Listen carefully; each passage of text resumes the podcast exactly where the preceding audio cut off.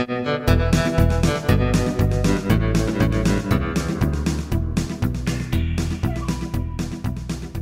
consequences of our actions. Welcome to the Texas Take, the number one political podcast in the great state. I'm Scott Braddock, editor at quorumreport.com, and reporting for duty is Jeremy Wallace at Houston Chronicle and HoustonChronicle.com. How are you, sir? Uh, doing all right despite so many nights of late night coverage of this Texas yeah. legislature. Oh, some of these nights are ending at 2 in the morning, 3 in the morning. You're lucky if they end at closer to 10 or 11, something yeah. like that. And it's just a flurry of activity. There's so much going on, and we're going to get to things happening in the legislative process. There are only four days remaining in this special session. This is the third special session, and it's starting to look more like there could be a fourth special session. They could still be in special sessions at Christmas, Jeremy. They could still be in special session next year in January. Remember, at one point, Governor Abbott had said something like certain bills were worth it to keep going all the way to the next election, which at the time sounded like hyperbole, but at this point, I'm starting to think maybe he actually meant that. What does it really look like when the governor of Texas loses all control at the Capitol? I'll, I'll, I'll tell you, I'll point right at the building right now and say, it's this it's the permanent, nonstop, eternal legislative session. Um, we'll get to all of that coming up. But I want to slow down a little bit because this is the last show of this special session. And so I kind of want to take stock of where we are with some of the policies that have either been passed or are potentially going to pass as we go uh, through these last few days of this special, potentially into the next one. And I want to start with and we haven't talked about this a whole lot. We've we've reported on it, of course, at quorumreport.com, HoustonChronicle.com, and we've talked about it a bit on the show. But this is the third or fourth time they've tried to pass this thing. This ban on transgender youth in UIL sports in Texas. It's been very contentious. It's nasty. And we're talking about something that affects tiny little group of people, right? And no, nobody disputes that. When we talk about transgender students, we're talking about uh, 0.00025% of the population, something like that.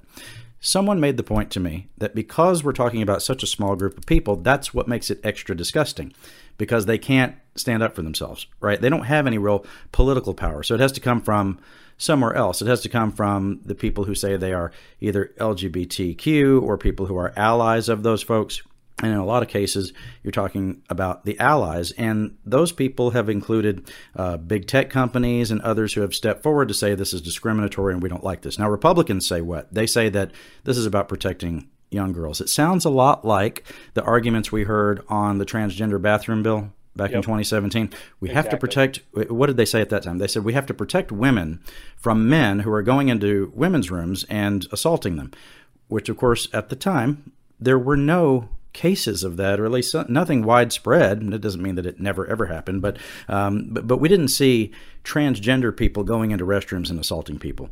It just was not happening, right? So I'm thinking about this more long term because again, this is a flurry of activity. We see all these bills passing yesterday in the Texas House. It was a nine hour debate. And I will probably get some feedback on this from people who will probably say that I should, uh, you know, feature more of what was said in that debate. I think that highlighting what I'm about to highlight makes the point that this is something that could last into the years to come and into generations to come.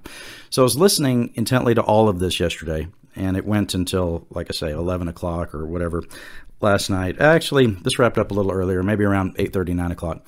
Um, but in the midst of this debate, Representative Ann Johnson, who's a freshman Democrat from Houston, she talked about growing up as a young person who knew at some point, and she said she didn't even realize or know at what age she knew that she was gay, but at some point she figured it out.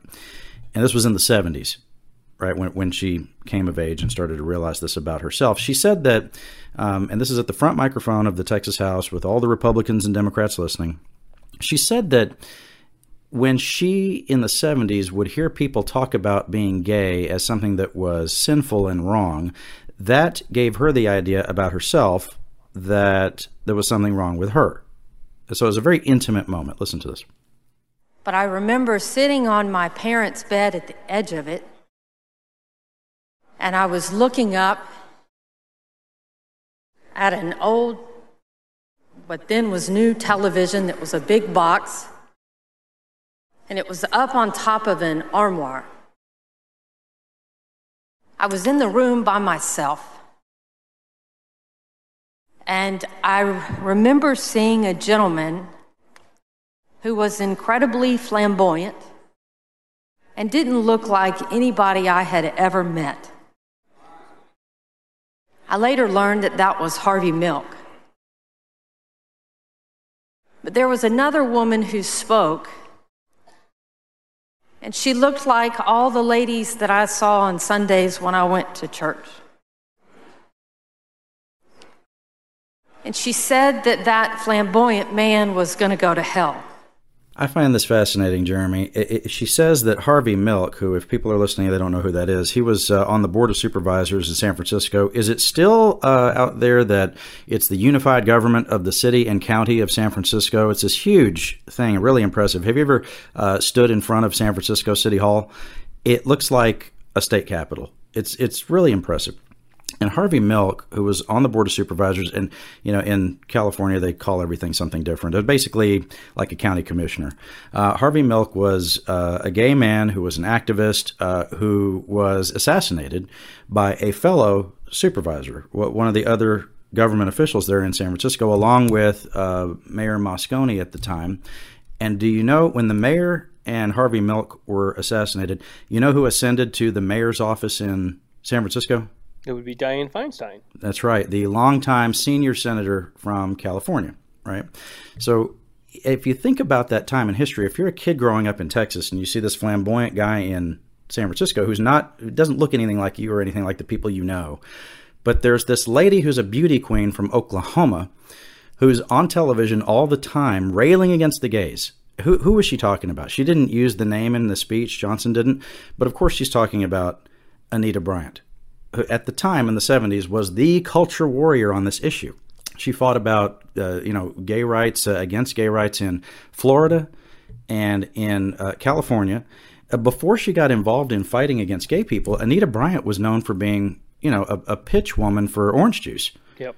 Right. I mean, th- this was someone who was famous for doing ads for orange juice. Suddenly, jumps in to this fray, and you heard Johnson say, that little girls like her were going to go to hell, according to this woman. She's not exaggerating. This is what one of those interviews with Bryant sounded like in the 1970s. From teaching her children.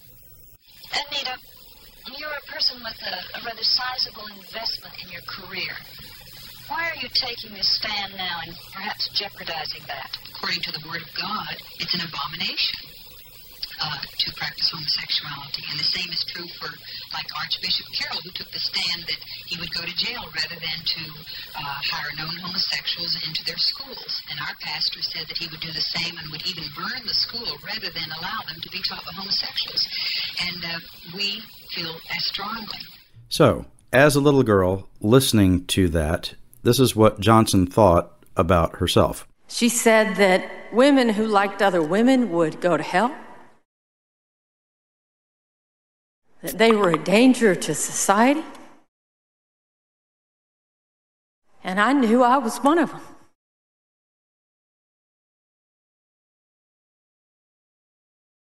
And that there was something wrong with me.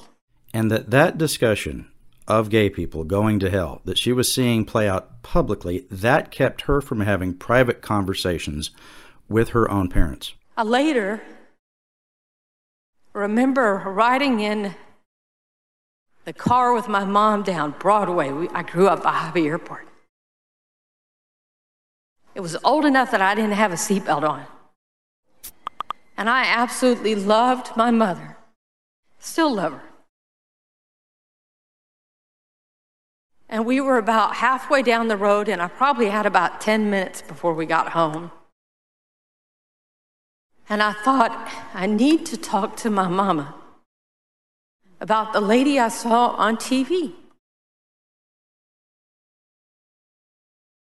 And I thought, as a young child, that if I said anything, I would not be loved.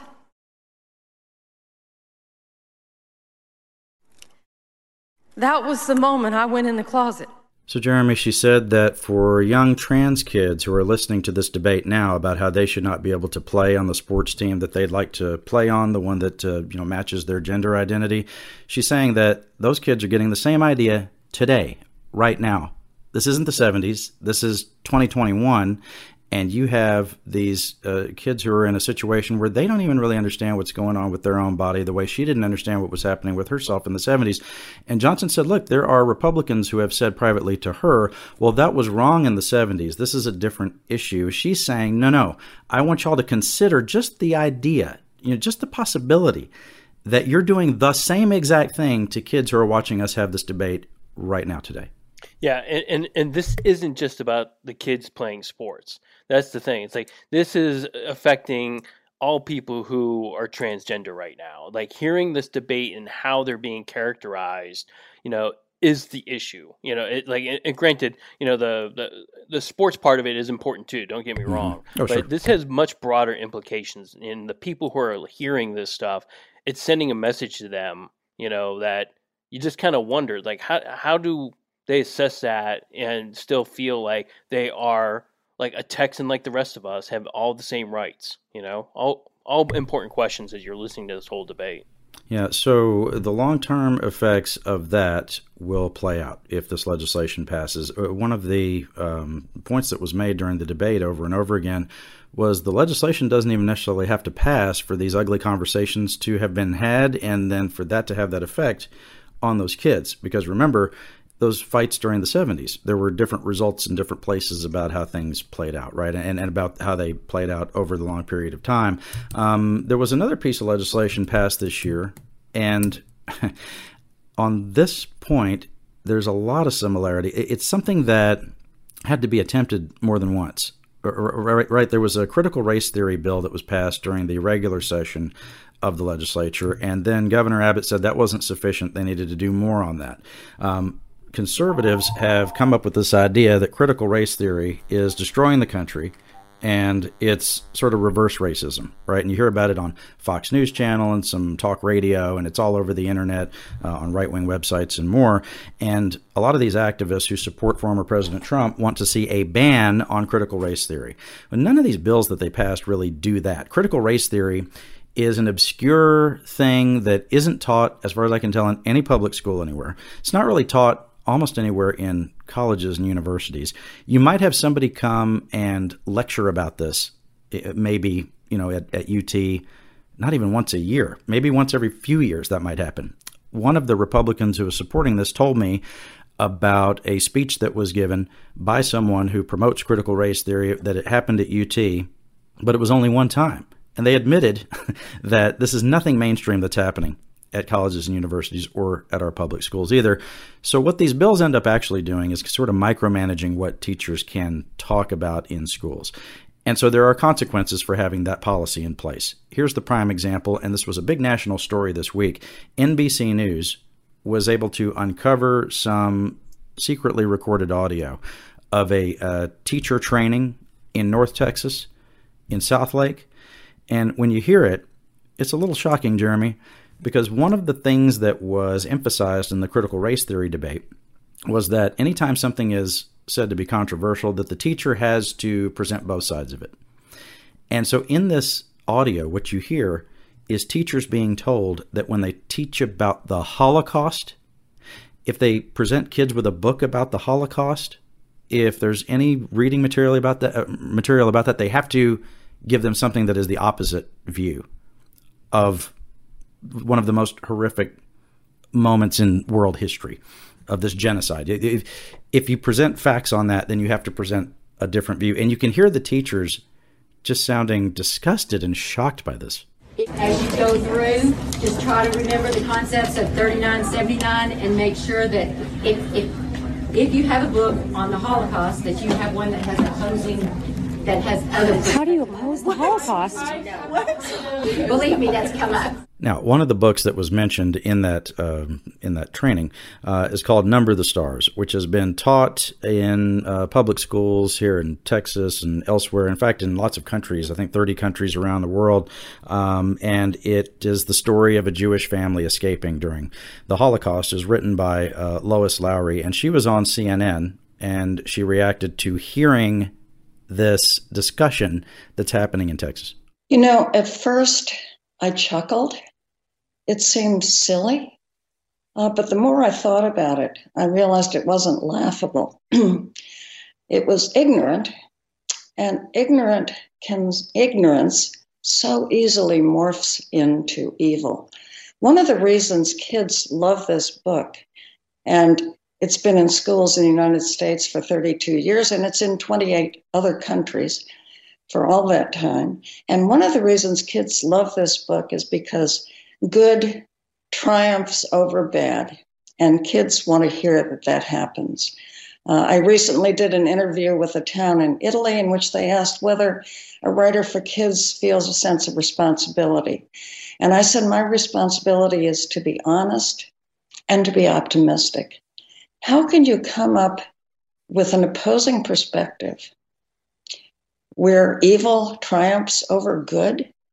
There is no opposing perspective to a book uh, about the Holocaust. It's really remarkable that this is even happening, but I, I, think a couple of things are worth saying on this, Jeremy. One is this is not the, the, the way that curriculum in Texas is supposed to be dictated to the schools. At least this is not the way we have ever done it before. Um, it's usually the state, we have a state board of education for a reason. Now, over the years, the legislature has tried to take more and more power from the state board of education. That's just the way that that, that works. But they are elected, uh, like the legislators are, to do certain things.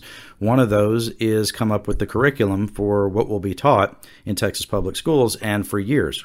And it always made me feel sort of dirty, like I needed to take a shower after covering any of this stuff. Covering the uh, debates at the State Board of Education, especially in the last 15 years or so, it's always a culture war thing. A lot of the culture war stuff has now shifted to the legislature because they want to make a lot of these decisions. I saw where some Republicans, after this story came out about what's happening at Southlake, um, a lot of Republicans were saying, "Well, that's not in the legislation." You know, we didn't tell them they have to. Uh, we didn't tell the schools they have to come up with some alternative view to the Holocaust. But this is the natural consequence of trying to ma- micromanage what's happening in the classroom, right? When the when the teachers and the administrators hear these discussions, and they're going through what is some pretty complex legislation that is dictating, you know, to these teachers what they have to say and what they have to do when they're teaching these history lessons makes it that much more complicated for them. And it hasn't just been in North Texas either, right? No, absolutely. If you heard uh, down in Katy, right, there was a you know a whole protest about you know this book called The New Kid by Jerry Craft.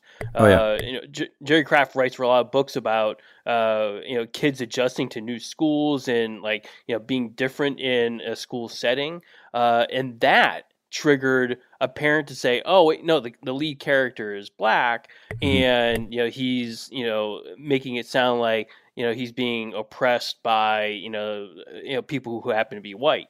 You know, and so that got the book pulled from the shelves, and the, a visit from the author was canceled, or at least it ended up being postponed, but it was canceled at first. They now re- reinstated the book, and you know uh, the author's going to do the the visit after all. But you see the confusion it's creating, right? This whole discussion has, you know, even good, well-meaning educators wondering what the heck they are looking at so uh, you end up with a situation where each school district is trying to do like their own thing, live up to the law, but you mm-hmm. can see the confusion happening. You see it in Southlake, you see it in Katy, you're seeing it in all the school districts where you have you know people you know, not understanding. Uh, am I supposed to ban this book? Am I supposed to have an, an alternate book to whatever mm-hmm. Jerry Craft has written?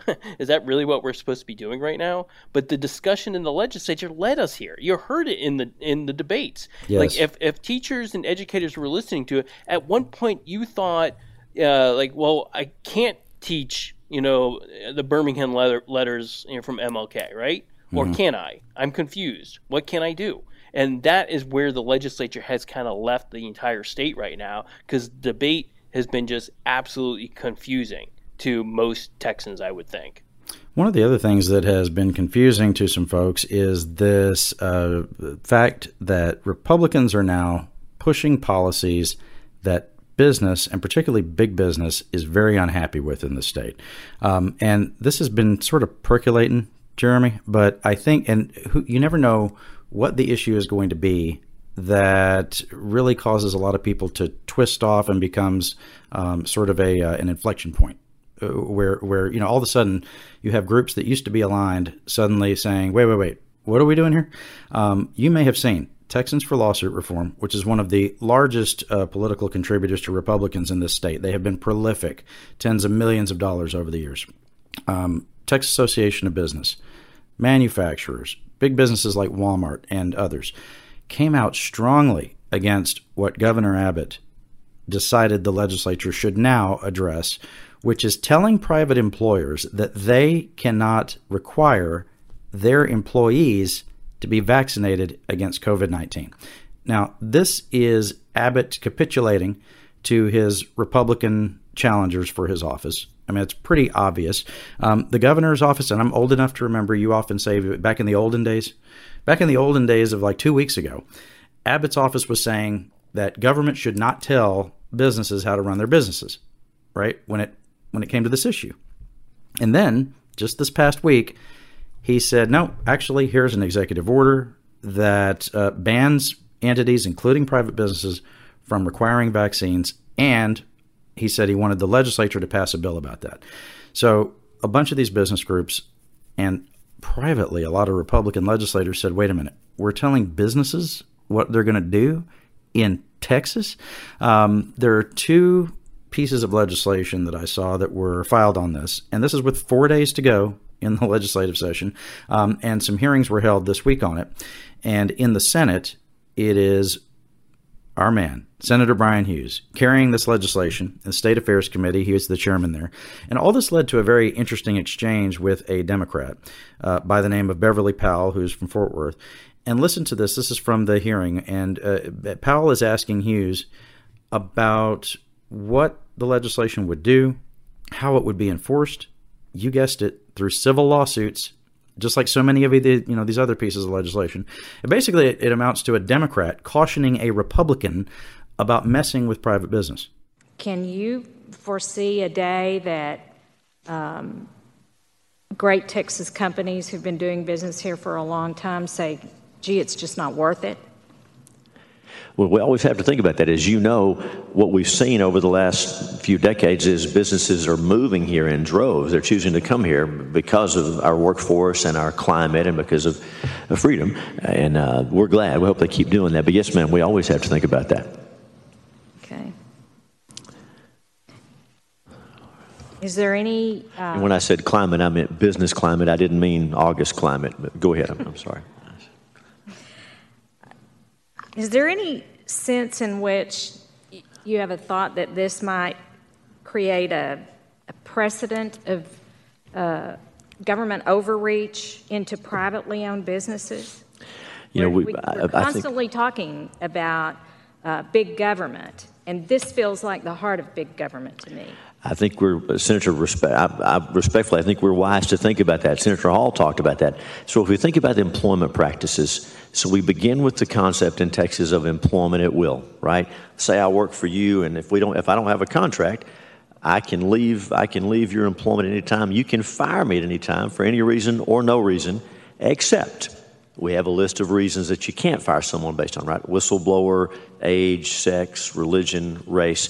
And so we've crossed that Rubicon a long time ago, but we want to be careful every time we expand it. I'm with you. We got to be real careful. And so we have to ask ourselves, is this a big enough deal to further erode that? And we, we you know, we will take a vote on it and see, but I think most people that we've heard from feel like this is a big enough deal. But I'm with you. We shouldn't do this lightly. It, it's whenever we mess with private business, it, it's, it's a big deal. I agree with you.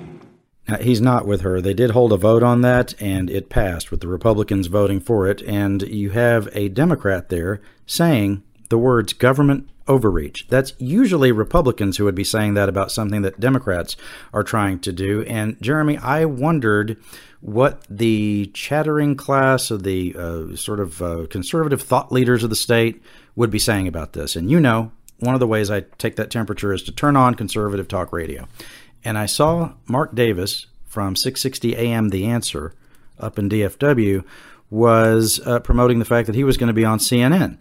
And in fact, he was explaining to his audience why he was going on CNN because the conservative audience thinks that CNN is all a bunch of liberals and he shouldn't go talk to them.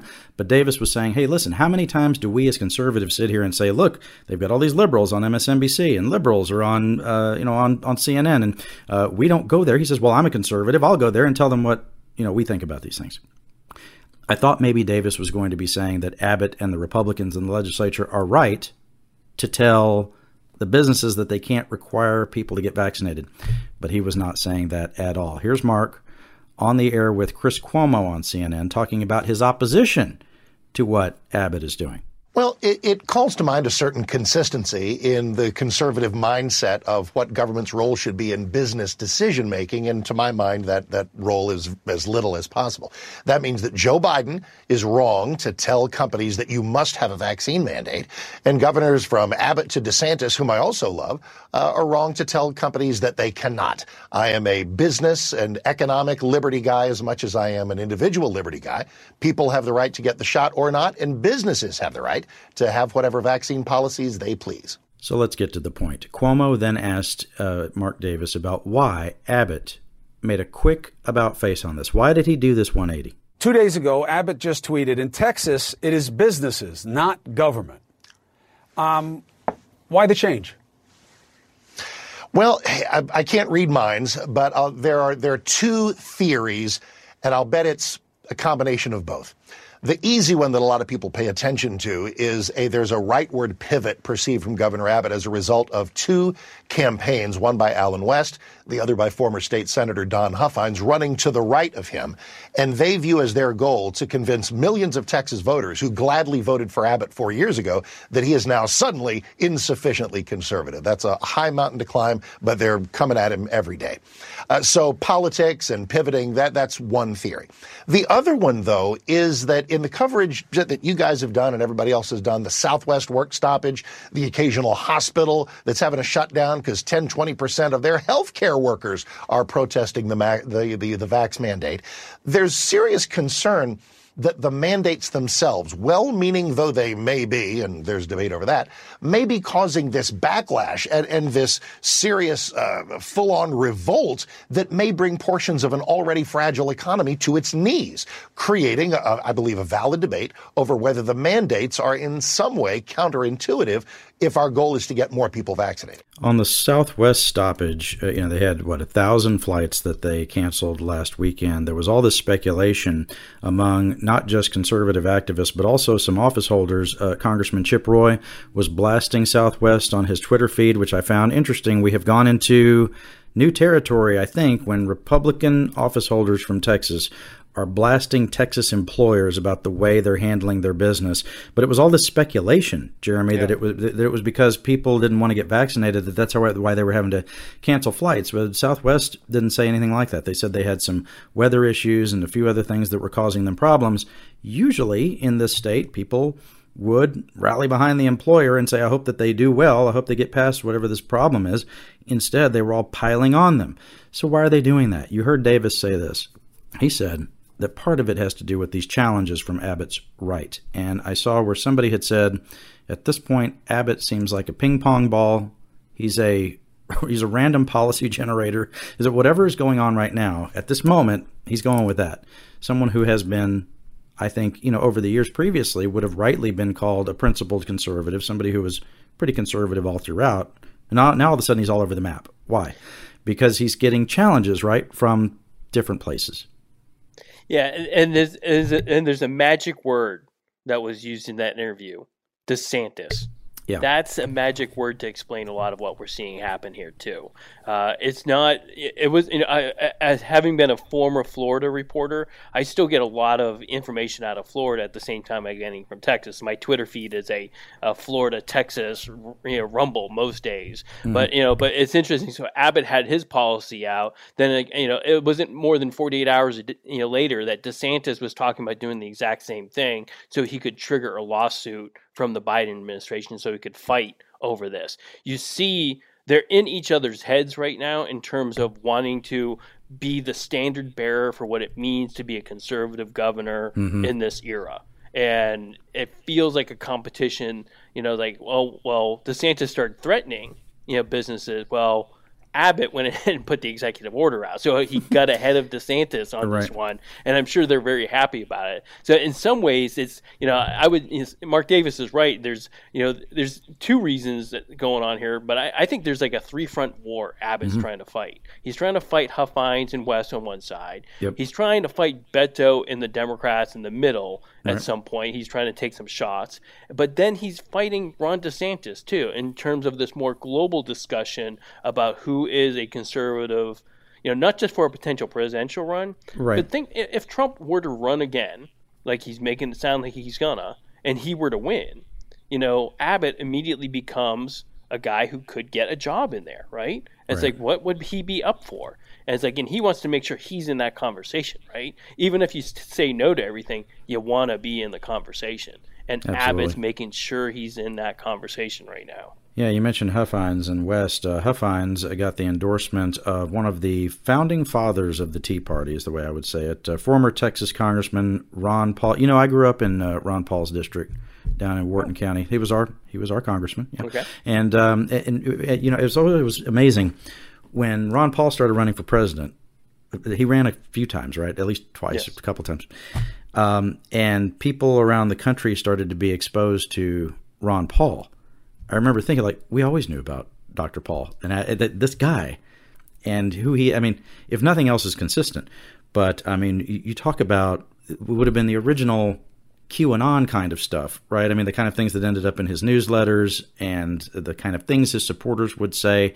When I was working in Houston as a as a radio reporter, often the Ron Paul crowd, uh, before we even heard of something called the Tea Party, his supporters would show up at stuff and be yep. saying all this same exact stuff. So Ron Paul endorses Don Huffines over Greg Abbott for governor. Don is a consistent warrior for liberty who has been in this fight for years. He knows the role of government isn't to run our lives, but protect our God given rights. So on that side, you have Ron Paul, Huffines, Allen West, who uh, over the weekend said that he had contracted uh, COVID 19 related pneumonia, right? Went to the hospital, and he said it only steeled his resolve that there should be no vaccine mandates.